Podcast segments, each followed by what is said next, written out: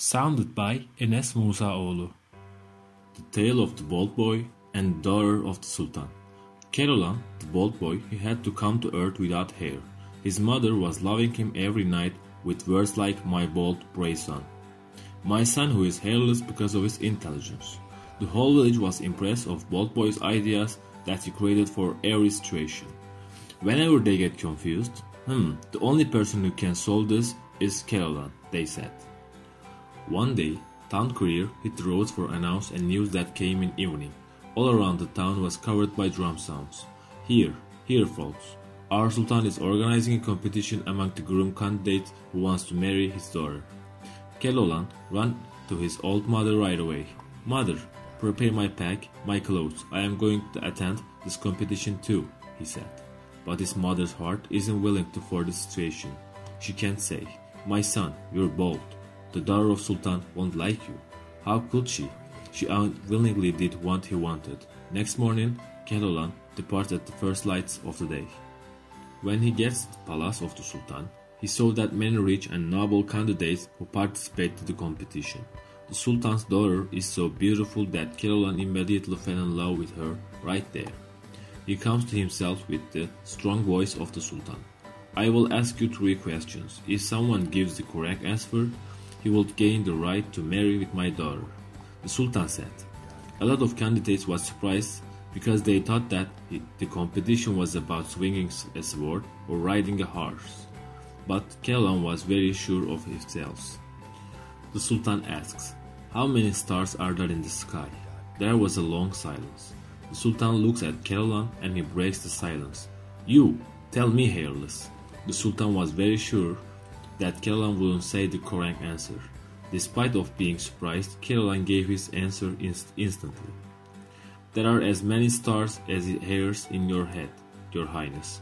You should know it better than me, he said. The Sultan turns at his viziers. They like the answer and they approve. Correct, your highness. The Sultan's daughter was very impressed of this young and clever boy. The Sultan, however, is becoming very angry. He doesn't want to give his daughter to this bold boy. He picked more difficult question. Tell me then, where is the center of the world? he said. For Keloğlan, the answer of that question was very easy.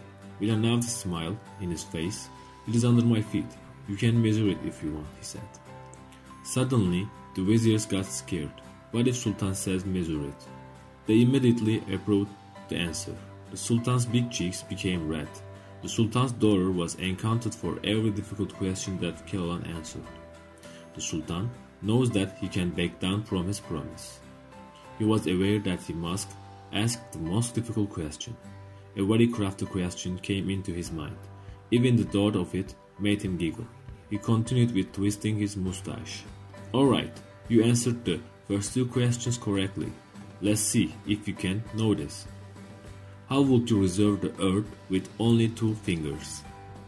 The Sultan was wondering at ease because he knew that is impossible.